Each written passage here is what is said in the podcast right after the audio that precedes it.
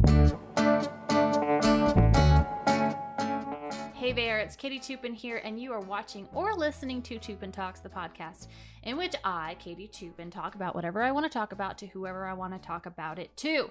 And this week I have BJ Barham. BJ is um, one of my pandemic friends. He came on my Instagram live stream last year, and he is one of my favorite people. He is very down to earth. He's very connected to his fans. We share a lot of the same philosophies and how we go about life. And so I can't wait to share that conversation that we had um, here momentarily. But first, I have some announcements to make.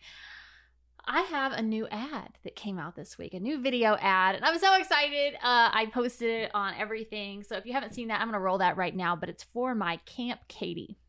Being an artist is really being a creator and being a creator is a lifestyle.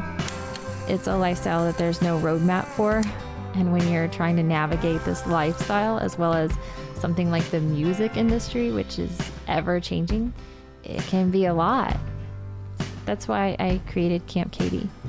You don't have to figure this out alone anymore. If you're an artist, a musician, a songwriter, there is something for you at Camp Katie. This resource and community is waiting for you to help you through the next chapter of your journey, wherever you are. My name is Katie Toupin. Join us on Camp Katie. We are here for you. Visit patreon.com backslash Katie Toupin. These are the days,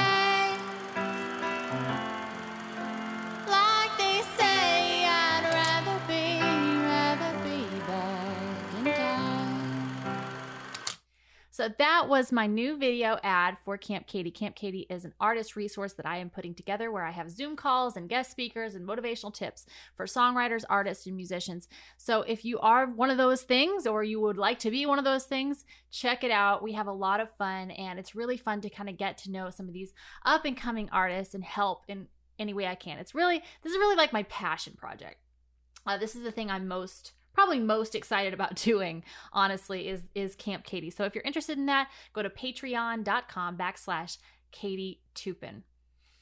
If you are watching this live premiere here on facebook you can always comment or share for chances to win all kinds of stuff from me or our sponsors. And you guys we these are live every thursday night at 8 o'clock pm eastern time on my facebook and on youtube. So if you're listening to this in your car you know, maybe next week try to get over there and watch it live. Watch the live premiere because oftentimes I'll do live commenting over here on Facebook and respond to you guys, and it's a lot of fun. So don't forget to share and to comment because I have so much cool stuff to give away from me and our sponsors. So, this podcast is sponsored by Topo Chico. Topo Chico is probably the best sparkling water on the planet, and I have been chasing them down for years. I even wrote them a jingle, which I think I'm going to release here pretty soon. And um, if you've never tried Topo Chico, they actually have to your door delivery available on their website, and they've recently partnered partnered with an artist, Hey Sue Lee, and she's done all kinds of designs of visual art designs for all kinds of stuff uh, that we're giving away in our swag bags uh, if you comment or share. This podcast is also brought to you by the Kentucky Botanical Company and from here to there. The Kentucky Botanical Company is a CBD company located here in, here in Kentucky, and it is the highest quality, most highly concentrated CBD product that I have found and helps immensely with anxiety and pain and all kinds of stuff. Um, and if you're interested in the Kentucky Botanical Company, go to their website, kybotanicalco.com. And if you use the code TOUPINTALKS, you get 10% off your next order. And finally, from here to there, from here to there is my boyfriend's moving company. So if you need strong men to show up at your house and move something, or you're moving long distance, or you need to rearrange, whatever, and you're in the Kentucky area, hit up from here to there and you get 10% off if you mention me and this podcast. Okay, you guys, thank you so much for tuning in. So, we are going to I'm going to start doing episodes that are just solo episodes mixed in with our guest episodes. So, if you have questions or comments, you can leave them in the comments and and I'll respond to them in a future episode pretty cool. And you can also text me. My number is 1 878 7460. If you want to text me uh, a question or a topic you want me to cover, I will consider doing so in a future episode. So thank you for tuning in. And I will just welcome our, our guest this week, BJ Barham. All right. I am here with my special guest, BJ Barham of American Aquarium. Hello, BJ. Thank you for joining Toupin Talks. Hey, thanks for having me on. Yeah, well, it's been a little while since we spoke. We spoke, I think, last I was doing some live streaming um, on Instagram over the pandemic. Yeah. So a lot has happened. Yeah, we, I think it's been like almost a full year. So uh, Yeah. uh, we're slowly acclimating back into uh, touring and playing shows and being around other people. So it's a totally different headspace. It is. It is. It's kind of a shock to the system a little bit for me, at least, anyways. But um, I I do feel like I'm enjoying the the human interaction again. I needed that.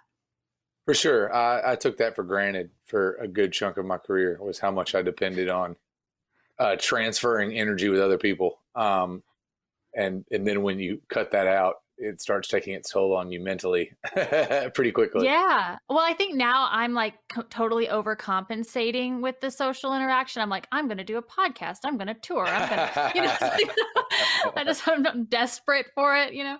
Yeah, yeah. Um, well, so you have a lot going on, and I, I this is our holiday episode, so we are going to talk about Christmas and the holidays and um, traditions and things like that. Uh, full disclosure, we are recording this on November seventeenth, so we are, uh, you know, hello future. I hope it's awesome.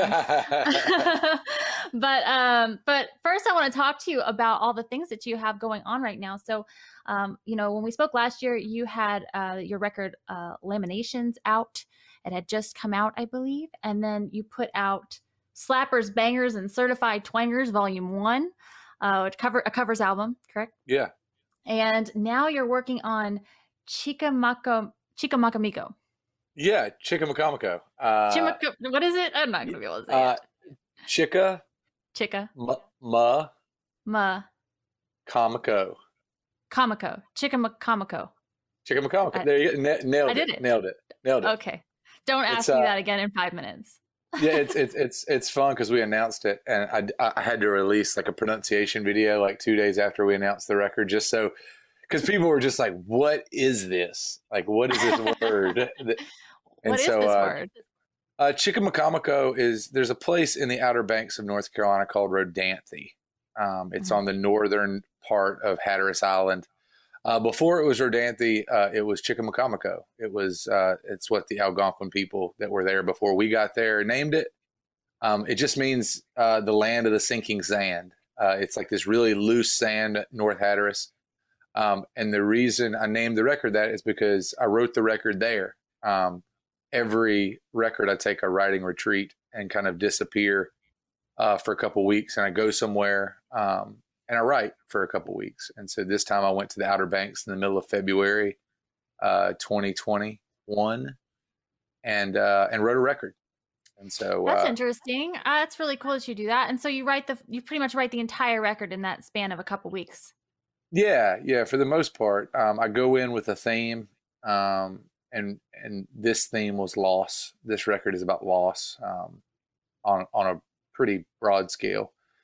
Um, but it was funny because I didn't have a name for the record, and uh, every day, every afternoon, I would take a break and I'd go for a run. I kept running by this giant water tower that said Chicamacomico, and I had no idea what it meant because I was like, "We're in Rodanthe. Like this is." Right. this is weird. So I just got on the internet and started looking it up and realized that it's just what it was before. And so, like a record about loss and uh, losing one's identity, I thought it was kind of neat to to have this record Wow. named about a, a place that exists still, but not what it was originally called. totally just like teed you up for that name. Wow. Yeah, Yeah. yeah. The universe amazing. Sometimes. the universe is the universe is great. Um, so I had this record written, and all of a sudden I get delivered this extremely unique word um, that was almost a challenge to put into a song. It was like the universe the universe was daring me. Like I bet you can't fit this ridiculous five syllable word word into a song. I feel like that could be. Ca- I, I haven't heard the song obviously, but I imagine it's a really catchy word once it's in a song.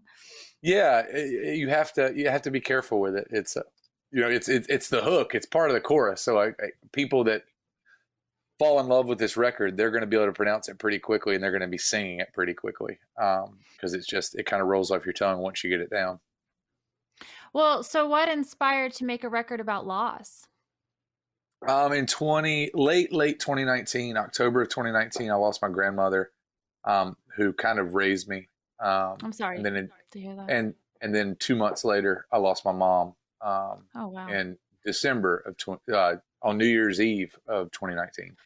oh wow. So I, I went into 2020 knowing that I had zero idea the pandemic was coming, but I, I had I knew it was going to be a shitty year from the jump, and Wow. uh, and then it just got depressingly bad in 2020. Um, so the record is about obviously the, the the literal definition of loss, losing people you care about, but it's also it touches on the pandemic. It touches on uh, a lot of stuff that I think is going to resonate with people. It's about a friend's suicide. It's about miscarriage. It's about a lot of different things that you're tested with throughout your life um, when it comes to loss. And so, uh, Yeah. it with a very happy title, it is an extremely dark record. Uh, it's a very Yeah. uh, sad record, um, but I think it it moves to a point where you forget that it's sad. Like you can you can listen to this record and ride down the road with like your windows down and like go to the beach and listen to these songs about just like death. You're just like, uh, yeah. Yeah, I- and so just Yeah, partying to death. yeah, yeah, hundred percent. Like I think people are going to be able to like listen to this record and kind of tap their feet and also feel a lot of emotion with it. So, Well, isn't that the most amazing thing though about about songs and about music? And it's just a way to sort of express yourself and um and you, there are there are so many those are my favorite types of songs when they're the ly- lyrics are so sad. If then if they put slow sad music behind it, it would be so sad. But if there's a sort of an upbeat thing behind it, it makes it uh tolerable. yeah, I, I I like getting into that dichotomy of depressing Mm-hmm. lyrics set over top of fun music um, because sometimes people don't realize um, they'll get to the show and they'll be dancing and singing along, and then you'll see that moment where it hits them like, oh, whoa, this song is shit. not this song is not about having a good time. This song is about miserable uh, things that happen to people. Um, so yeah, we uh, we just got done recording it. Uh, it'll be out uh, summer 2022. Um, so I'm super stoked about it. and you can pre-order that already. Yeah, we so we we do a a, a funny thing. Um, we're a completely independent band, so um, our last seven records we do two pre-orders. We do a, a, a crowdfunding pre-order uh, nine months before the record comes out, uh, and then two months before the record we do what I think most people consider a traditional pre-order, which is buy our CD, buy our vinyl two months before it comes out. Here's a single on Spotify. Mhm. Um, Yep. But the we just finished the first pre-order, which is what we consider the crowdfunding pre-order, and it's where kind of our super fans that have been there since the beginning uh, have a chance to get something that no one else has. It's a chance to get so it's alternate artwork, colored vinyl. Uh, you get the record two weeks before it comes out. Um, it's just for people who want to get on the ground floor to get in on the ground floor. Um, That's and in turn, you're so and in- good with your fans. You're so good with interacting with with people and and and creating a community around the projects that you're making. I think it's important. I think it's important to to to not you know when your fan base is also your friend base. I think that's a very important thing uh, this day and age. Um, our kind of band would never have been able to exist in the '70s or '80s, but in the 2000s when everybody is easily accessible, um, why not uh, get to know the people that are keeping your career alive, and why not ask them what they want from you and then give them what they want? um, whether it be merchandise, whether it be cover records, whether it be any aspect of your career, why not ask the consumer what they want from you? And then if it makes sense based on your artistic integrity, like try to deliver something that your customers would want. Um, I think that's a pretty easy Yeah. concept. yeah well yeah well I, so i'm you know i'm fully independent also and and For so sure. I, you and i share a lot of the same thoughts i feel like on these issues and um and and yeah like i'm the same way and i i find the way that you manage your business and your art as a business is really unique and not many artists do that. I actually started a community uh, on patreon. I just launched it. It's called camp katie and it's for up and coming artists and um, it's really fun. I have guest speakers and i give tips and i write blog posts and um, i kind of shed insight into you know my philosophies on all these different things um, you would be a great guest speaker over there i need to have you over there um, but but you really do so how does that work for you because um, i know for me it's it's a pretty intense balancing act that i do for you know managing my business managing it as a business and then the actual creation and the actual art I, I think you're nailing it. Um, calling it what it is. It's a business. Being in a band is a job. Being in a band is an extremely fun job. Uh, we're very, very fortunate that we get to travel the world uh, with our friends and play music every night and call it a job. Uh, but the people that don't look at it like a business are the people that I find are struggling. The people when the world shuts down for a year and a half. Uh, the people that didn't look at it as a business are the ones that you know ended up having to get jobs. The people that had to Yeah. kind of get out of the arts and then focus on the real world for a second. Uh, and I'm very fortunate because I, you know, I am just as uh, critical of the art that I create and the art that I release into the world as I think anybody. But I also have always know that I have my finger on the pulse of where my business stands. Um, and I think that anybody who's, for me, I'm, you know, I'm in my mid 30s. I think anybody who's been doing it for more than 15 years and doesn't have it, like I question, you know, their, their commitment. it's, Yeah. it's our, you know, my, my worry is, you know, if, if you don't have a clear uh, vision of where your business is headed or where your business currently sits, um, I think it's kind of hard to, to ex- expect to have a career uh, when you're relying on other people to make those decisions for you. When you're Mhm. relying, like that takes a lot of trust. And I've watched Mhm. enough VH1 specials to know that there ain't many people in this world you can trust that much. oh my gosh my my experience has been since I left my old band. I mean, it's just been one bad manager after the next, and I've had a lot of trouble uh, d- dealing with that to the point where it's like, you know what? I'll take care of it. I know I'll get Yeah. it done. Yeah, and I'm lucky. I, I've, you know, my manager um, is incredible. She's she, me and her are same brain. Uh, we talk almost once a day. Um, you know, she jokes that managing me is like managing a manager. She's like, you make my job easy because it's you're the manager, and all I have to do is manage you. And it's, yeah, it's pretty. and that's what you I'm- want, though. You know, you want that partnership. You don't want somebody to be your mommy or your dad. Exactly. You want you want it to be a partnership. and I'm pretty good at getting a lot of the the, the big ideas out. Um, and she's really great about facilitating those big ideas and, and giving me the steps to make those big ideas actually happen and setting up the context to actually make the dumb things that I dream up uh, actually happen. Um, And I think that's what a manager should be. A manager should be a facilitator, not a babysitter. Yeah.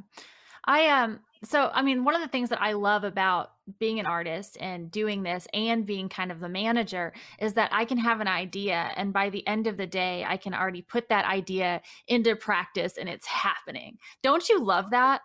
It's it's crazy. Uh, like like I think you mentioned just before, we put out a, a '90s country cover record. Uh, so good. and I and I've been threatening to do that for a decade. Um, I just I never had the time, and and and one of the the good things about the pandemic was I had nothing but time. Toupin Talks is also brought to you by the Kentucky Botanical Company. The Kentucky Botanical Company is an education focused distributor of high quality Kentucky grown CBD products and was started on the foundation of helping people. With a commitment to natural plant based wellness, they keep their products as close to the plant as possible by avoiding unnecessary flavors or fillers. From tinctures to highly concentrated topicals, clients find relief from their anxiety, pain, stomach issues, depression, inflammation, and more. Sustainability is another focus of the Kentucky Botanical Company. As a natural progression in holistic wellness, they also offer zero waste products and a full refillery in their retail locations. You can find them in Bellevue, Florence, and Covington, Kentucky, as well as at www.kybotanicalco.com or on social media at kybotanicalco. You can also go online and order and use the code TOUPINTALKS for 10% off your order. Um, and so we we dreamed up this ridiculous idea to put out like a country cover record, and it was fun because it went from, hey, I think we should get together in a couple weeks and make a country cover record to like, oh wow, we recorded like two volumes of of of country covers. Like, how do we release these? And then finding out like like just test like because I've never done covers before, and so having to go through the whole licensing thing, um, and having to uh, kind of learn a new skill uh, when put because I know how to put an American Aquarium record out pretty easily, yeah. but learning how to put out a covers record and actually have it be a successful record, you know, it Okay, so we need to talk because you put out this 90s covers album and there's a lot to know apparently about putting out covers and I'm doing a Blink 182 tribute album. So I need to Yep. know what you know. I can't. I, I can't wait to hear that. By the way, I, I love the Adam song cover that, that you, you posted a few weeks back. It was great. Thank you. Um, yeah, it's it, it's it's weird when you because as songwriters, you're always so worried about the, the songs that you're writing, uh, and you never think to put out a song, a record of other people's work.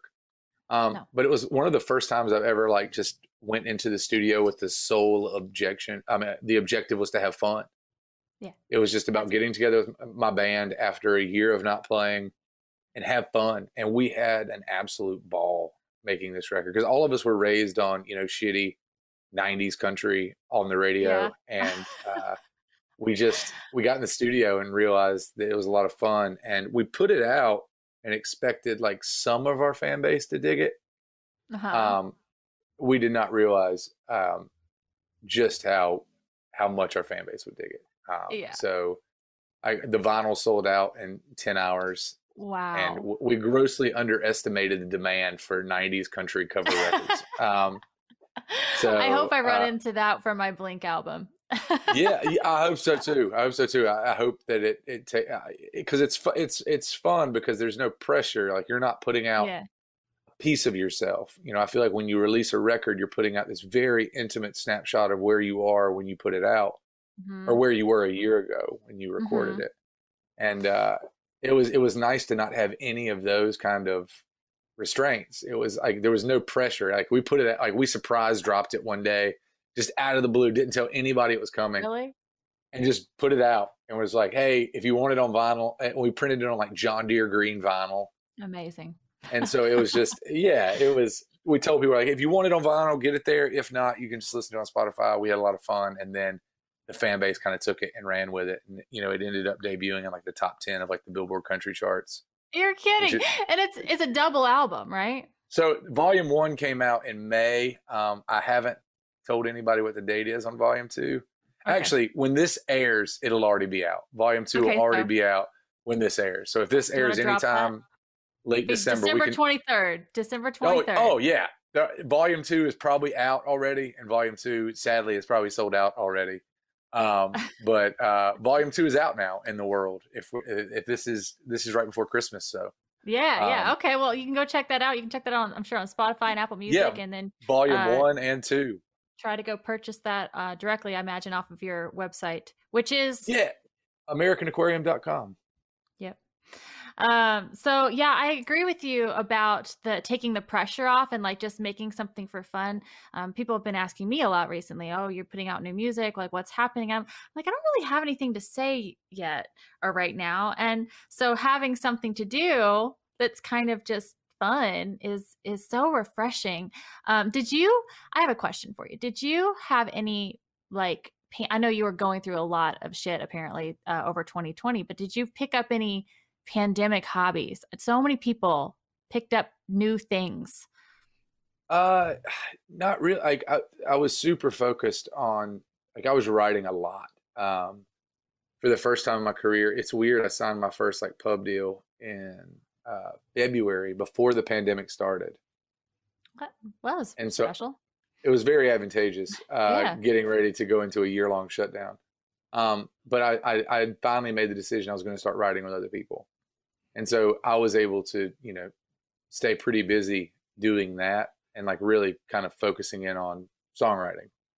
Um, so I, I guess I kind of my hobby was writing songs for other people.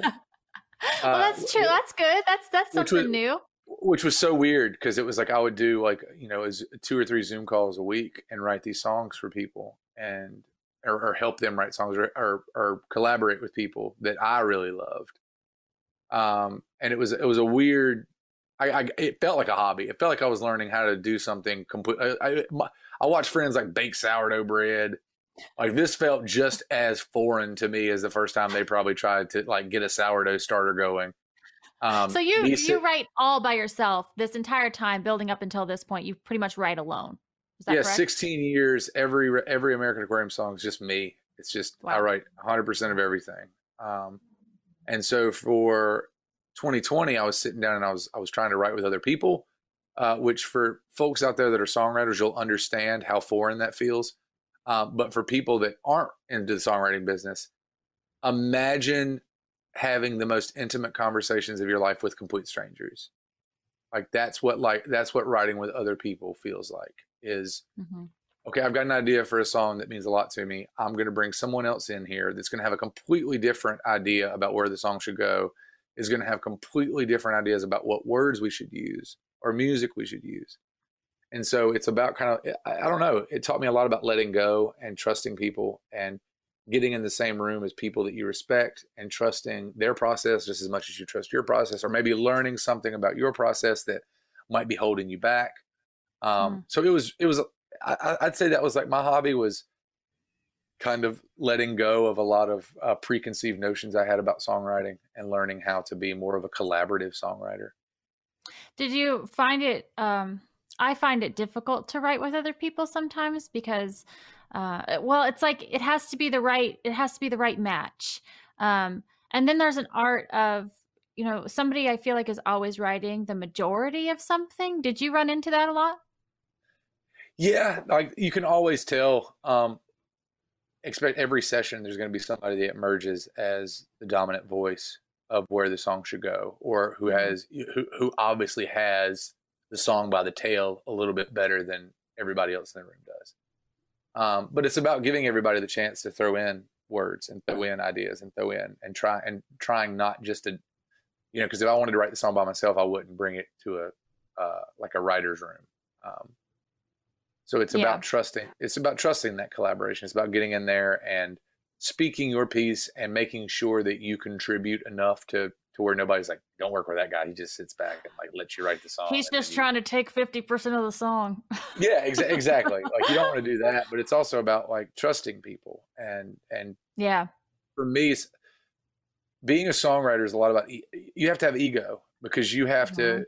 Uh, it's it's this weird thing that I always tell people: songwriters, we're we're we're we're the most egotistical people you'll ever meet in your entire life, and we're also uh, the most self-conscious, vulnerable people people you'll ever meet in your entire life. And we have to be both of those to be successful because you have to be cocky enough to think that your voice matters on a subject, but you Mhm. also have to be insecure enough to write about it from a very, very vulnerable angle to where it's accessible by everybody else.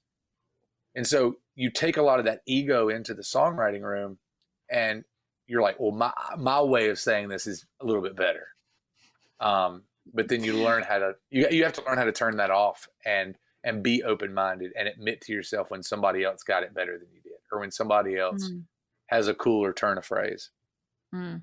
Yeah, I uh I I I think I have a bit of a mental block with it uh too. So this is actually quite helpful. I've run into the situation before where you where I have a really good start and a really good idea and then I bring it to somebody and then they contribute and I just walk away and I think, "Oh crap, I would have like done that so much better on my own." Uh, you know, Yeah. and I, I I get really frustrated with that situation. So I I, I found the technique you know that you use when you when you're first writing with somebody is you don't always approach them first with your favorite idea Yeah. do you do you practice that I had to learn pretty pretty quickly. Um, don't bring your favorite ideas to the table. Um, yeah Always always leave those for yourself, especially if it's Yeah. a song that means something to you. Like songs about personal, like all the songs about like a lot of personal loss on the record were Yeah. just me. Um, I co-wrote a song on this re- on the new record with Lori McKenna, and I co-wrote uh, with Hayes Carll. Um, Okay. On this new record, and so you know, there, the, uh, those ideas I brought to them were were a little bit more uh, non-personal. They were a little like I think that we would be able to write a really great version of this story in my head. Um, and learning to trust and, and learning how to separate your song ideas into two separate categories. Ones that Mhm. you're like, I'm definitely going to finish this myself, and one Mhm. that you're like, I really think it would be fun to collaborate on this one. So Yeah.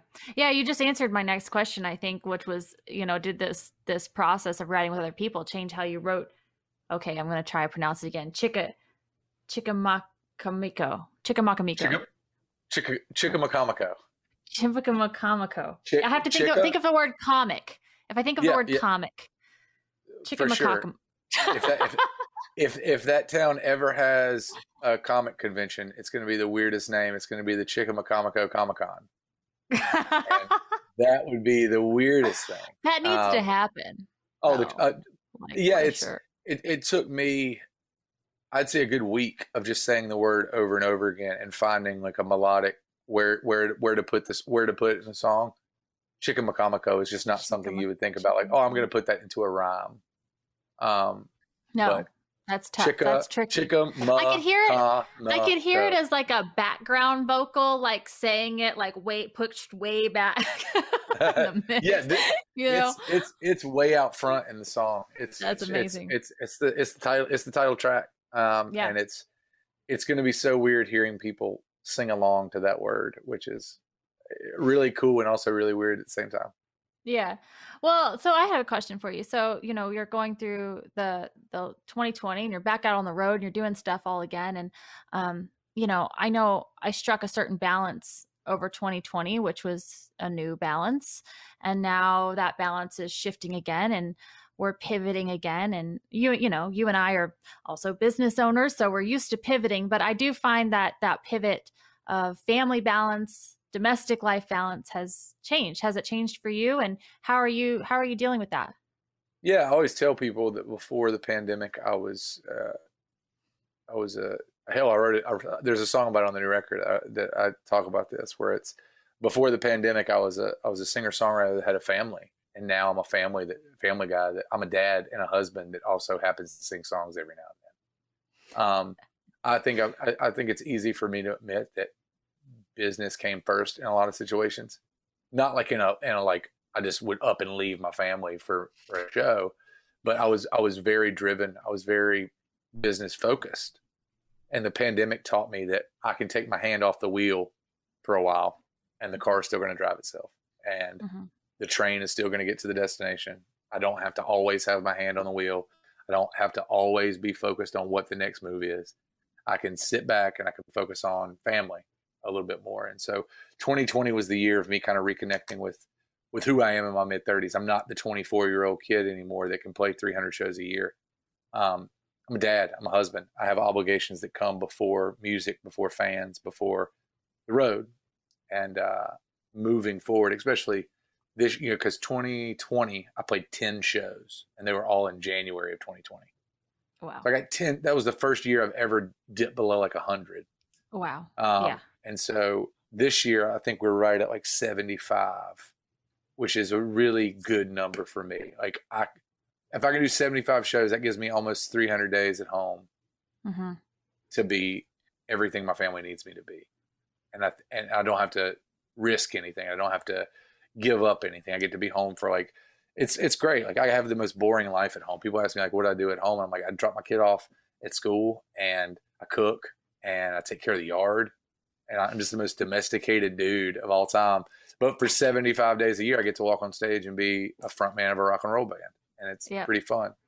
yeah yeah people were asking me recently i said do you miss it do you miss it and i've really kind of swung a different way you know after having toured i don't know six years with houndmouth or whatever and and then some years on my own here and i um i i really love i really like this you know like i got a boyfriend that's in the same city and like that's pretty good and like you know it's just it's, it's there's something so nice about the the normal day to day and um i th- you know i don't think I, i'm a person that was ever gonna give up touring or give up playing shows because i do love that moment on stage and i don't mind even the time in between but it is a large chunk of life that you are you are giving in in exchange for that and so i don't know it's just i i thought a lot about that over 2020 of like okay what is the real balance that makes sense for me uh, and I think most I think most musicians did that. I think I think everybody. If you didn't, like like you wasted. you were just year. going i missed it i missed it i missed it you're gonna be miserable Yeah, yeah. It's it's it's about learning that I have an identity outside of the tour bus. I have an identity off stage, and Mhm. I need to embrace that identity a lot more. Um, I need to because that's the that's the that's the real joy. That's that's the beauty in what we do for a living is we're able to not work nine to fives every day of our existence. Like take advantage of that. Take advantage of the fact that you only have to go out and do something you love to do 70 days a year and then really focus on being the best dad and being the best girlfriend, being the best, you know, parent, being the best, whatever you, you want to be the best at. Like you, the best bread maker in town, you know, whatever. Um, I think, I think that's important. And I, I, a lot of people complain about the last year. Um, and don't get me wrong, the last year was miserable for a lot of people, um, decimated small business, decimated homes and families. But it was also a blessing if you if you let it be. It was also a, a moment of reconnecting with yourself, um, if you let it be. And uh, and I think a lot of my friends did that, and it's it's been really cool to watch them come out the other side a completely different person, um, completely refocused in a, a in a really beautiful way. Yeah, yeah, I, I agree. Um, okay, so BJ, we are two days now away from Christmas. Tomorrow is Christmas Eve, and I want to know about the Barham family traditions. What is Christmas like for you? What are the holidays like for you? We, uh, I, I, ne- I never knew. You never know what your family is compared to other families until you start um, uh, going to other people's fam uh, family Christmas functions. Because everybody thinks their family is just the normal family, and everybody else is Oh, yeah. weird. Um, I realized that my family um, isn't very family oriented. Um, Really? you know, yeah, it, I didn't realize it till you know I went. My, me and my wife uh, when we first started dating, like I realized like how much her and her family hang out. And don't get me wrong, uh, they're uh, an Italian family from Long Island, so it's very much fa- family centric. It's it starts in the home, and you stay there, and you're there for a week, and everybody wants to hang out the whole time oh, that's and a my lot. and my fam yeah, and my family was very much like let's just get together like for one meal, uh, give each Yeah. other some gift cards, and then go back home and watch football. Um, and so our so family you're tradition, going for a week. yeah. So like when I'm with my family, so this year we we alternate. So every year we do Thanksgiving at one place, uh, which my family's in North Carolina, her family's in Florida. So we do this year we're doing Thanksgiving in Florida, Christmas at my place, and then next year we'll switch. That way, Okay. you know, my daughter gets to experience Christmas and Thanksgiving every year at one of the grandparents. Mhm. Um, and my family's pretty low key. Like we don't really do anything on Christmas Day. Our thing was Christmas Eve. Mhm. Um, we get together Christmas Eve. Um, there's an amazing barbecue place in Reidsville, North Carolina called Short Sugars. Short Uh, sugars. And so we- we buy a pork shoulder from uh, Short Sugars, which is oh, and you're West. always posting about food. Oh, you have the best oh, food. I am. A, I am a. I love to eat. That's the one thing in this world. That's the one thing in this world that I, I truly enjoy. I think just as much as music is good food. Um, it's the one thing I'm. Uh, I spend money on. I'm usually pretty um, frugal when it comes to to going out and and you know and you can relate to this. Like I'm sober now, so it's like I don't really have any reason to go out and hang at a bar. Right. But the No. one thing I will I will blow copious amounts of money on is good food. Um, I love I love eating well, and and by well I don't mean just fancy. I mean I like eating like just state fair food, and I also love going and letting like Sean Brock cook me a delicious meal in Nashville. You know, I like Do you I like do you like regularly? Okay, here's a question. I hate the feeling of feeling full. Like it actually makes me like I, I I'd never experience it. I never let myself get to the point where I feel full because I don't like it. Do you feel full on a reg? Do you like that feeling? Some people love that feeling. all the time.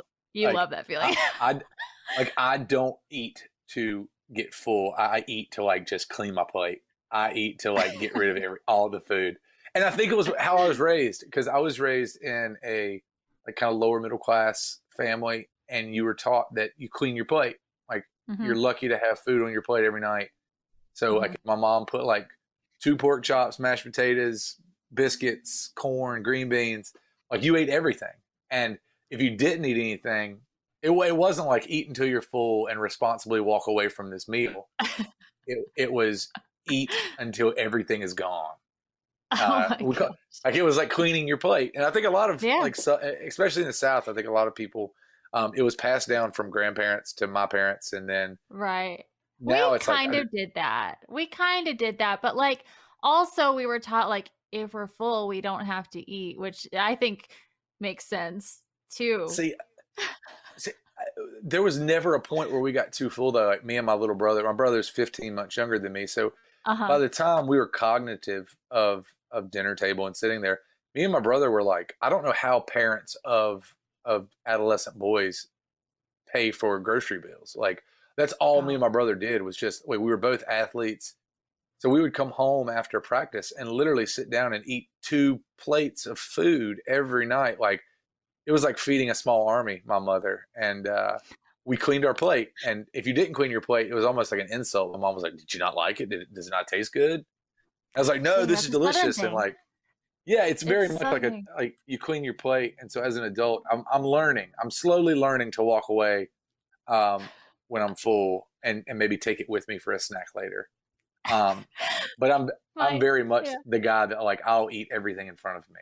Um, yeah. and I'm I, and I'm So- a runner, so I, I go through like it's never been like a, a weight thing for me. It's always been like You're a a- skinny guy. yeah, I just eat a lot of food and and I run so I can so I can eat. That's the only reason I don't run because I enjoy you it. I gain don't run- weight if you stop No. running? Do you gain weight? I'm afraid to try it. You know, it's like I'm, I'm, I've been the same size since like my senior year in high school, and Yeah. so it's and it's always because I was you know active. hmm Um, Yeah. whether it was playing intramural sports or, or running. And so I've always been able to eat whatever I wanted. Like, so when we were on the road in the early days, we were eating like shitty, like fast food. And I think some people, if you ate fast food for like years on end, you would gain weight. But it was just one of those Yeah. things where it was like food is just kind of fuel for me at a certain point. Yeah. Um, Yeah. But now, now it's gotten to where it's like I'm. I love, I love when I get to a town, asking like, "Where's the best place to eat? Where's your favorite meal?" And Yeah. when when somebody I trust tells me, I go out of my way. Like me and my guitar player, we were just in Texas this past weekend, and uh, Texas Monthly every year comes out with the top 50 barbecue restaurants in the state. Every four Okay. years, they release this like massive list. And so the number one spot was a place called Goldee's Barbecue in Fort Worth, and we got in line at like 7 a.m. for lunch. And so like we got in line and waited for like four hours, and we were like, no, we were the third people in. We got there at seven, and we were the third people in line. Oh my So there was- gosh. You're like the people people that that, were- like when Star Wars comes out, you like camp out for three days. Hundred percent, hundred percent. Like You for food. the the nerdy kids in Star Wars, that's me, and like barbecue restaurants. Like if there's if there's some if there's somewhere where somebody tells me I have to eat somewhere, um, I'm more than happy to wait in line. And So and is barbecue like barbecue is like the the top tier. That's like your ideal meal is barbecue. I, yeah, I, I could eat barbecue a lot. Um, some people have like fatigue of eating the same thing over and over again. When I'm in Texas, I could eat barbecue at least one meal a day. Um, Wow. and, and in North Carolina, barbecue is such a big part in North Carolina as well. So like I was raised, like it's it's why we have Christmas dinner. Christmas dinner is Mhm. barbecue. We have this whole Mhm. pork shoulder, and we eat barbecue as a family, and then we open up presents, and that's kind of our Christmas. Um, That's always immediate- been your tradition is the barbecue, that- the barbecue and the presents. Yeah, that's like hanging out with the aunts and uncles. And then Christmas morning was more of me and my brother and my mom and my dad. Like we'd wake up and we'd have Christmas breakfast together, which, you know, where we're from, Christmas breakfast was like you would go to like the local butcher and buy like the really good bacon or like the really good country ham. And Christmas morning breakfast was like the best breakfast of the year because it wasn't like canned biscuits. Like my mom made like fresh biscuits and it wasn't like, you know, store bought bacon. It was like actually like cut bacon. It was it was like a Yeah. big breakfast was a big thing for us. And You So we need, have you know breakfast. what, BJ? You need to have a food podcast. Oh, I've I've talked to a few. There's a few friends of mine that run podcasts. Like uh, my buddy Joe Pug does the Working Songwriter, Oh yeah. and uh, I've been on his podcast twice, and both times he's like, "Man, you should make uh, like a food podcast. Like you should really talk about this." And I'm like, "Man," I, I was like, "There'd be like, it'd be like me and seven guys who were like really into what I was talking about, and everybody else would be like, "Dude, stop eating all of this you garbage." It, it's whatever makes you happy though. Like, just, I feel like I just watching you, like, and you're like lighting up just talking about food. Like, you Oh, like I- really I- love you love I- food. I get super excited talking about food. It, it I, I, I'm not kidding when I say that food brings me almost as much joy as playing music does. Um, Yeah. which is is extremely advantageous because of the profession that I've chosen. Um, because I'm able to travel, and I'm able to get out. You know, because everybody's been to their favorite restaurant in their hometown, but not many people can have a favorite restaurant in every town. And so Yep. it's funny because when my friends travel, I always get like text messages like, "Hey, I'm in. Omaha or I'm in LA or I'm in Seattle. Like, where do I get this? And I'm like, oh, let me tell you about this spot. It's amazing. like, you need to go there. And it's it's it's really fun being the friend that people trust because because food is such an important thing. It's such a a ritualistic thing for people, like eating a good meal. And so when people, I know how much I appreciate a good meal. So when people trust me, in my opinion, to lead them in the right direction, that makes me feel pretty good about myself. Yeah. Well, all right. So uh, let's talk about presents. So you guys, you know, there's a lot of there's a lot of opinions about gifts around Christmas. I know when I was growing up, I um all right, here's a fun story. My brother, so I have one older brother and we're a couple years apart. Our first Christmas, his first Christmas, he got, you know, mountains of presents. And then my parents realized how stupid that was pretty quickly. And so I got because he does not going to remember any of them. And so I got one little teddy bear uh, for my first Christmas, which is probably more appropriate. But I do like to bring the story up to them a lot because they they clearly had a favorite a favorite child. But um, what's what's your philosophy on on giving gifts at Christmas? Are you for it? Are you about it? Do you like doing it? I'm a I'm a good gift giver. Um, I, I I'm a- believe that. I'm a good gift giver. Um, when it comes to like my wife tried to compete when it comes like our anniversary is 12, 13, 14. 12, 13, um, 14. Oh, Yeah, just the had it. last yeah, the what getting ready yeah, just had it. Um it's the last like sequential date of the of the millennia and uh it's uh she tried to compete with me like the first couple of years. So you got like your your first anniversary is paper, your second anniversary is cotton, your third anniversary is leather, stuff like that. And so I I go pretty hard to the hoop when it comes to gift giving and coming up with like super unique gift ideas. So I think after like the fourth or fifth year, my wife just stopped competing, and I now I still I still go like hard when it comes to giving gifts, especially the people I care about. Um, like all the band guys, whenever they have a band anniversary, I get the guys either a guitar that they've always wanted or or, or something that musical instrument that they've always wanted, just to say kind of thanks for sticking around another year with me. Um, Yeah. And I, I try to go out of my way to make sure that everybody that I really love in this life knows how much I love them, not just by telling them every day, but by actually like getting them something that they like or something that's thoughtful or something that I, I- don't think anybody else would think to get them. yeah. Um, I like to flex that, uh, that, you know, as songwriters, we have to be very observant. And I like to flex Mhm. that sometimes with the gift giving. Like if somebody mentions once that they've wanted this, like I'll hold on to that thing for two years and then get it for them and be like, remember that one time you said that you had your eye on this and I've, I've noticed you never pulled the trigger on it. And like, I wanted you to have it. Like, I think it's so important. And- Kind. I love Yeah. that. I love gifts. I love giving gifts a lot. Same, I like find a lot of pleasure in that. Uh, what's the what's the most epic gift you've gotten for your wife or, for as a Christmas present? Or oh man, epic. sounds like you, gifts. you're into the epic gifts. You don't Yeah, hold uh, out. I, I I don't necessarily go too extravagant. Like I, I haven't, you know, went out and bought like a boat or anything. But like I always try Not to make them pretty.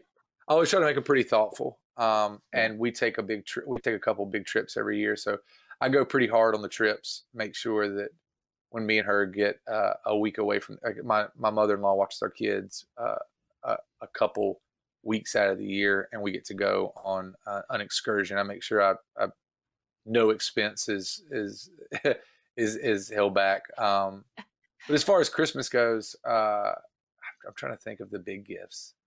But trips is is really where, kind of where That's we put our money. I love it. I love uh I love that because so I hate stuff. Like I don't like Yeah. stuff. Not a big Yeah. stuff fan. If it doesn't have a use, then like I don't I don't know what to do with it. In fact, like I remember vividly at Christmas when I was a child, like getting stuff like from family or my parents and almost having a panic attack because I didn't know where to put it and what to do with it all and it didn't have a purpose. So experiences to me are the best gifts. experiences are what this life is about. Stuff is stuff. Like if I need something, I'll go buy it myself. Um, Yeah. When so, I, I would rather experience something, whether it's a good meal, whether it's a, a bougie ass hotel room, um, Mhm. something that you're going to remember, something that's going to have a story, something that you know, because stuff, you know, it breaks, you throw it away, and then you're not left with anything. But like if you go somewhere with somebody and spend an amazing week somewhere with somebody, if you have an amazing meal with somebody, you'll always be able to tap back into that moment. You'll always be able to tap back Mhm. into where you were when you did this and what you saw when you did this.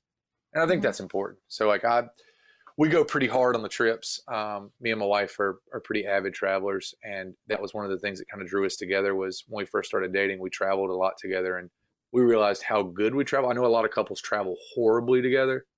Hmm. Um, me and my wife travel extremely well together. Um, we're both uh, we, we both like we're itinerary people. You- So like, like, what, what, you're detail oriented people. I'm I'm that guy. Like I have a, a shared Google Drive with like where our dinner reservations are, what our hotel reservations are. up.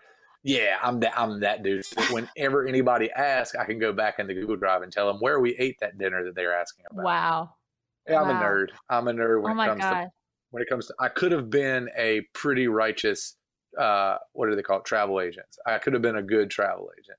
Uh Well, that's why I think you need this podcast. You need like a travel food podcast. yeah, I really that- do. I think this needs to happen.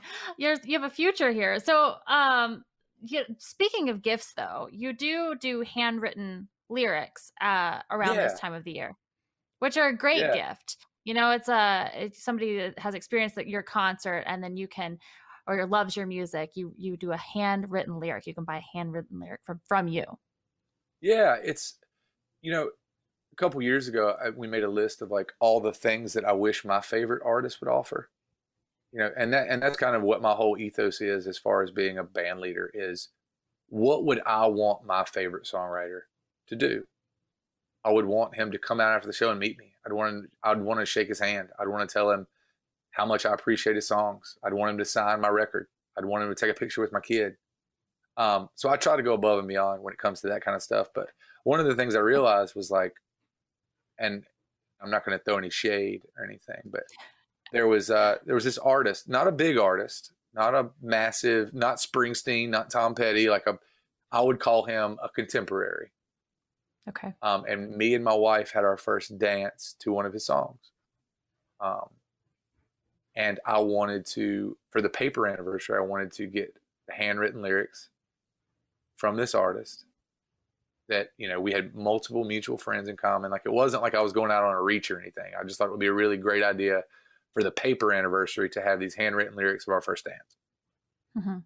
And he straight up was like, no, there is no way I would ever do that. And I was like, oh, okay, cool. No worries, man. I just wanted to check in. Um, but then I started thinking, like, I noticed how many people get married to like one of our songs or have their first Yeah. dance to one of our songs or they Yeah. met at a show and fell in love or kissed at a song. And I started realizing, like, I'm not the only person that has a moment attached to a song. Like, what if I offered these to people?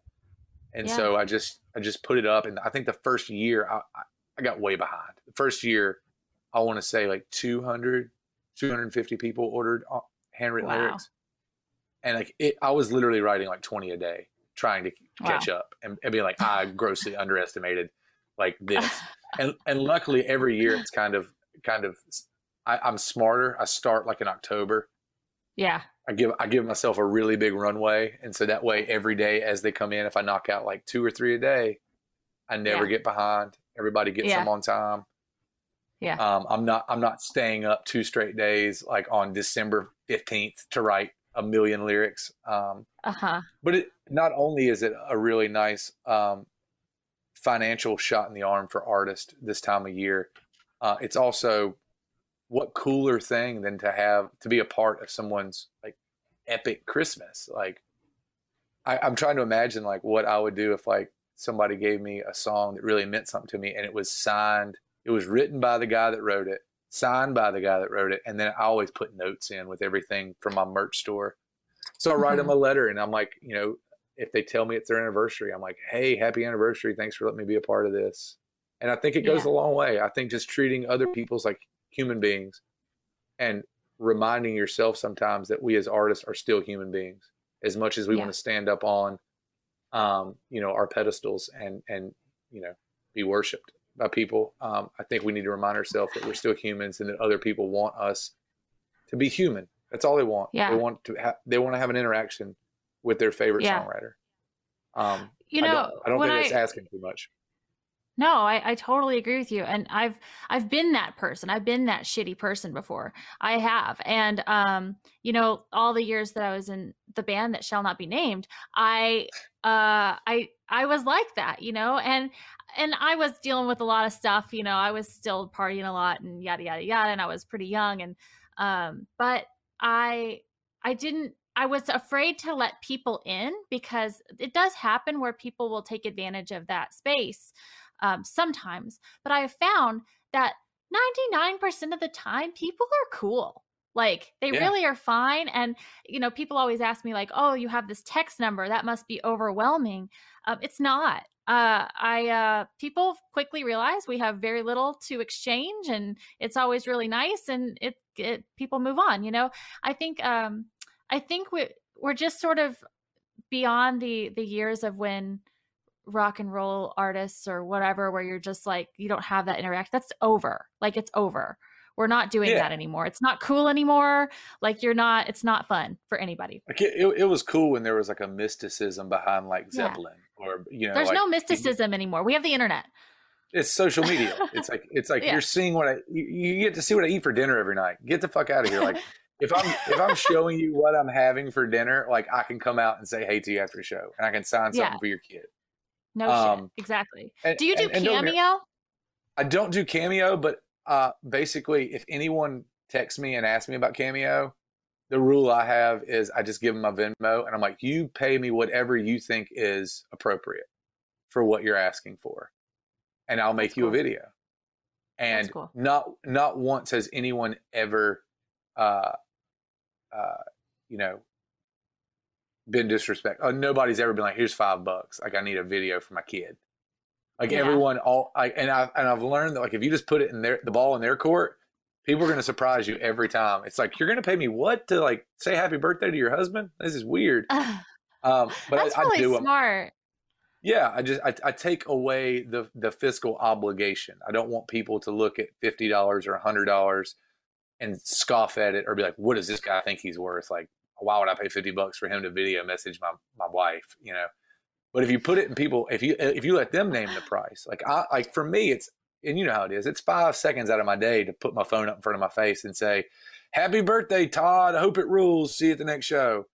Um, yeah yeah it, yeah it, ta- it takes no work and so i've learned that like it's beneficial for both parties if i just put it in there because they don't want to insult me so they always Right. come with a, a pretty fair price and well above what my time is actually worth um, and i'm happy to do it but i i didn't want to get on cameo just because you know it's I, I didn't want people to look at a price and feel like they couldn't get it from me or or, or Yeah. didn't deserve it from me. And that's the same reason. Like every time you buy like vinyl records or CDs on our online store, I give you the option of signed or not signed. It's not an extra cost. It's nothing Oh, extra. cool. It's it's just some people don't want it signed because you know they don't care enough. But then there's some people that really do want it signed and they don't know when they're going to see me at a show or they Yeah. don't want to stand in line and wait for it. So I give people that option just to make it less uncomfortable for them. I don't want a price tag to keep them from asking for something. Um, That's cool. That is that is that easy. Because if I'm going through the, the the process of pulling the vinyl off the shelf, putting it in a vinyl mailer, writing you a handwritten note, it's an extra two seconds for me to slice down the side, sign the record, and put it in there for you. And people might not know this, but you handle all of your own merchandise. You ha- handle Yeah, all of the shipping you're- of that. You are you are you are interviewing me live from my my shipping warehouse, uh, i.e. my my home office. Yeah. Um, That's awesome. everything everything's done here. Um, I, I- I fulfill. Um, uh, uh, last I looked, it's you know I've done twenty five thousand packages from this chair. Is oh my is god. how many orders we're up to these days. So it's How does that work when on- you're on the road? people uh, people have gotten really good. I, I I don't ever tour for more than two weeks, so I'm never gone for more than two weeks. Um, Yeah. So people people kind of know uh, that if you order something from me, um, that I'm packing it up from you, and they obviously know that if if I'm in Texarkana that night, that you're probably going to wait for your T-shirt. Right. Um, but occasionally you'll get somebody who sends it because I also run the uh, the info at AmericanAquarium.com email address. uh-huh. So occasionally you'll get somebody who sends you a message like, "Hey man, like I don't know what this band's trying to do, but like I ordered this like 10 days ago and like it still hadn't shipped. Like what gives, man?" Like and then you just respond like, "Hey, it's BJ from the band. Um, I run the store.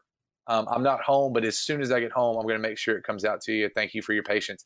And every single time it's, "Oh man, I had no idea that you did it. Like take your time, no worries. Like totally willing to wait. If it takes a month, don't worry about it, man."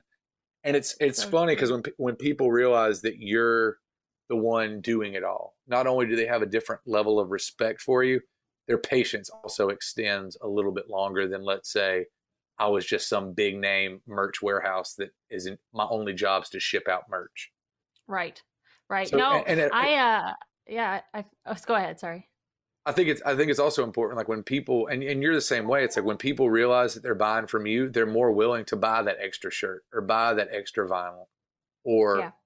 you know or because a lot of our fans I know that nobody needs 22 American Aquarium t-shirts I know. But when you They're so but when- cool. People are so cool.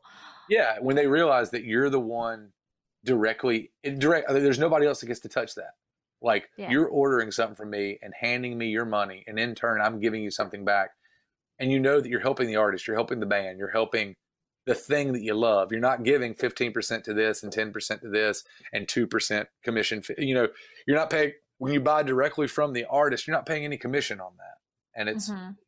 it's pretty awesome Yeah, yeah.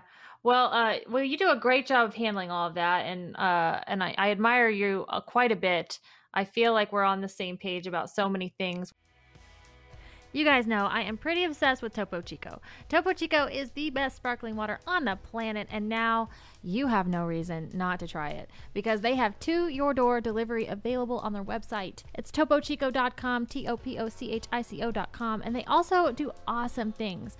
They partner with artists like me, like this podcast, and they have provided tons of swag for our giveaways here on Toupin Talks.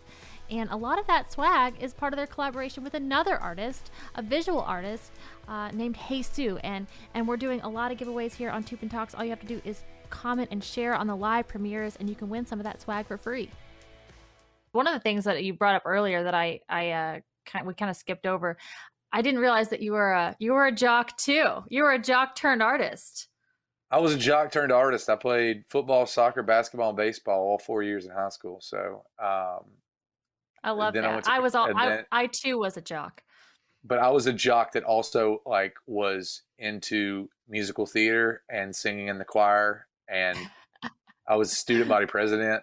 So it was like it was. It was. I was kind of all over the place. It was like I, I really, obviously, I was building a transcript because I was like, I'm getting the fuck out of this small town, and I'm going to be a part of everything Yeah. just to get out of here. Um, but I love sports growing up. My parents never pressured me into it, and it was Yeah. something that I found very quickly. You know, I was six one in the eighth grade, so I found out very quickly that I was, um, I, I, could I could do it, and and and be relatively successful at it. Yeah. Um, so I enjoyed playing sports all through high school. Um, God bless my mother for driving me to every possible practice slash AAU tournament slash traveling soccer team game.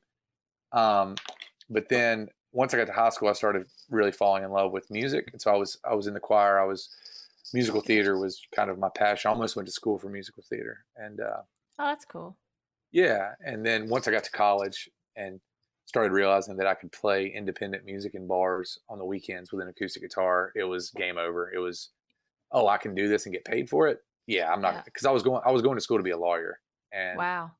um, I was a political science history double major uh, at, at NC State, and then I realized I can get paid to like talk about my feelings on stage, and I was like, I'm going to do this instead because This is better for me. This seems like way more fun, like making my own hours and seeing the world, and, and Yeah, you know, Yeah. changing people's lives instead of ruining them. Like Yeah. everyone, I think, is a creative person. Um, we're born creative people, I believe, and not, and maybe not all of us are born to create music or whatever, but we're all born, I think, to create in some capacity.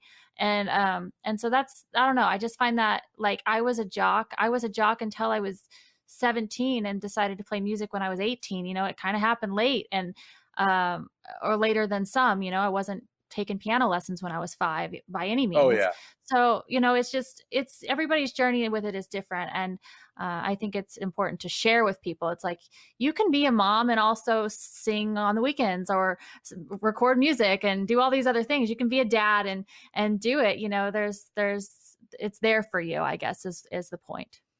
100%. I I think I think you nailed it on the head. I think that everybody is creative. I think that everybody because I because I've heard it from everybody. They'll be walking down the street and like they'll come up with like a really good like line or a really good idea, yeah but they don't ever they don't ever write it down. They don't know how to capture that creativity.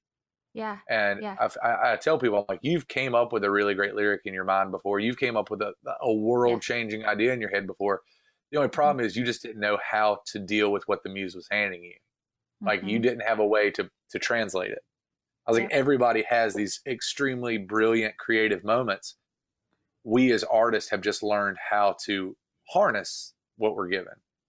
We've and learned act that upon it yeah, like I've learned that when that creative spigot gets opened up, I've learned to just put a bucket in front of it and catch it and write it down and mm-hmm. record it. And you know, not everybody knows how to do that, and not everybody realizes that that's you're just as creative as I am. It's just I've learned how to harness that creativity in a way that I can translate it. Yep Um, so I totally agree with you. I, I I have this argument all the time. Like my dad's like, "How did you, you know, how did you get so successful?" It's like me and your mother did. We we we never wrote songs or sang, and I was like, "You guys were creative. You just didn't know what to do with it." And I, you know, I found a way to translate what the muse was giving me. Yeah, that's interesting. Um, all right. Well, thank you so much for your time and for hanging out with me and being part of my Christmas episode. Thank you so And- much. Yeah. Okay. Last question. Do you have a Okay. favorite Christmas song? Christmas song. Do you like Um, Christmas music? Have you written I- Christmas music? All right. I haven't written question. Christmas. I haven't written Christmas music yet. I, It's hard. the one rule I have is I'm never going to record a Christmas album of traditional Christmas songs. Okay. But I've told myself if I ever did write like a really fucked up Christmas song, I would release like a Christmas song. Like Santa su- dies or what? or, or just like be like the loneliness that is the holidays for a lot of people. Oh, Um, I think that's a pretty hard. Like I, I like to write sad songs about real life situations, and I think that idea of of the holidays not being a happy spot is a cool idea for a song. Yeah. Um, so one day maybe I, I release a Christmas song. Uh, I don't know if I release a Christmas album. Um, I was just having this conversation with the guy that produced our record, um, and we were talking about some, sometimes Christmas albums feel like a white flag. You know, sometimes Oh. the Christmas record, like the entire tradi- like when you release like a, a, Christmas record of just traditional songs, uh huh. sometimes it feels like, oh shit, like that that's that's the end. Like I, I'm releasing I'm releasing the Christmas album. It's Um, it's over like- now. Yeah, it's like if 98 Degrees gets back together and releases like a Christmas album, you're like, well, put a bullet in those guys. Like they're never going to create again. Oh Um, my But I, god. but I don't know. I grew up. I loved Christmas songs. Uh, I remember, uh, and I was just reminded of it because my daughter's favorite Christmas song is "Rocking Around the Christmas Tree." Adorable. Um, uh, she likes "Rocking Around the Christmas Tree." I like "Jingle Bell Rock." Yeah. Um, I like "Run Run Rudolph." Um, okay. I like you a lot- like I like- Christmas songs. I love this. I like. I I think I like more of like your contemporary, like your rock and roll Christmas songs, like the Mhm. ones that have like electric guitar solos in them, Yeah. or the ones that you could play with a full band and it not Yeah. sound like you know, like Silent Night. You know. yeah. Yeah. Um, as a kid, I loved uh, the Little Drummer Boy, the ba bum bum bum song. yeah. It was fun. Uh, I really enjoyed that as a kid, but I think as an adult, when I hear like Run Run Rudolph. Like when I'm hearing Chuck Berry sing me Christmas songs, the Yeah. world is okay. Like I'm okay That's with that kind of. Christmas music. You know what my favorite uh, newer Christmas album is of original What's music is the Dr. Dog Christmas EP. Did you hear that? Yes, and the, and that's what I'm So saying. Like that kind of stuff to me is a okay. Amanda Shires is getting ready to release one of original Yeah. Christmas music, and I think that's a super neat idea. Like when you, because like I'm, I I don't know if I could sit down and write ten songs about Christmas or holiday related.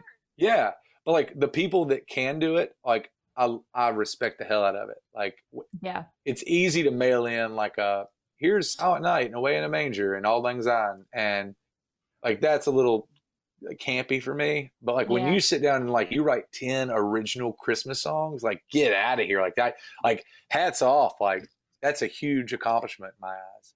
Christmas music is. I have tried. I have tried to sit down and write some Christmas songs, and it is by far the hardest thing that I've tried to write because there are so many like well written Christmas songs. Like they've already they've been they've been written. They're there. They've Yeah. been written. So like what new do we have to say about Christmas? I don't know. Like unless we're going to talk about like Christmas being our Amazon packages or, or something ridiculous that I don't I don't like to write about things like that. So I don't know what else to say.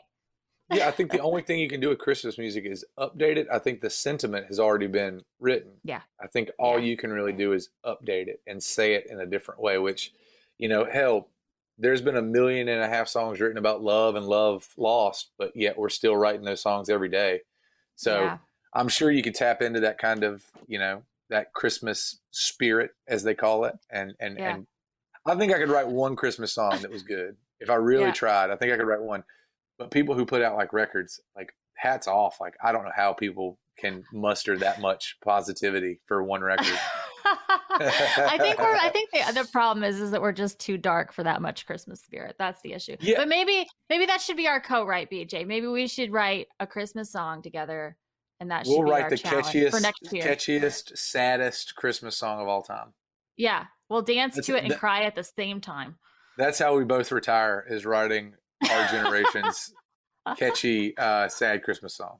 It'll be the next uh what's the Mariah Carey one? Um Oh, uh, uh, uh, I don't want a lot for Christmas. Christmas. Yep. Yeah, yeah, yeah, that one. She is a billionaire from that song. We're gonna make Oh. it. That's that's Oh, that's our next chapter. I love all the memes about her, like, like she's like uh, defrosting in the month of November. like, like it showed like a, a like a cryological, like frozen, like Mariah Carey, and it's like start de- start thawing Yeah. out Mariah for December. She crushes it every. I- that, that song and the Wham song. Uh, What's the every Wham song? Oh, um, why, why did you say? Oh man, I don't know what the Hold on. Wham song is. there's a, there's a it now. There's a Wham Christmas song, and you'll know it. Okay. Um, it's uh, last Christmas I gave Oh, you yeah. my heart. The very next The day next you gave it away. Yeah, that's Yep. the that's the the Wham Christmas song is like just a money maker this time of year. Oh my gosh. Yeah. Well, you know, we're business people at the end of the day. So we'll And with that, sure. I I thank you so much for joining me on my new podcast, Toupin Talks, and happy holidays to you and your family, BJ. I really, really appreciate you joining me on here. Thanks a ton for having me on, Katie. Happy All right. holidays. Bye, buddy. I have moved probably 15 or 20 times in my life, and I know that whenever you're moving, no matter what the situation or circumstance, it's always stressful. And that's why I'm so glad I found From Here to There. From Here to There is a moving and logistics company located in Lexington, Kentucky, proudly serving the lower 48. And they are a premium in logistics, moving, and white glove delivery with an emphasis on integrity, quality, and efficiency. They bring ease to what could be a stressful situation. So, from local item delivery to a rearrange to a long distance move, From Here to There is there for you. So just dial 859-893-2602 or visit from here to there ky.com. And if you mention this podcast, you get 10% off your next move.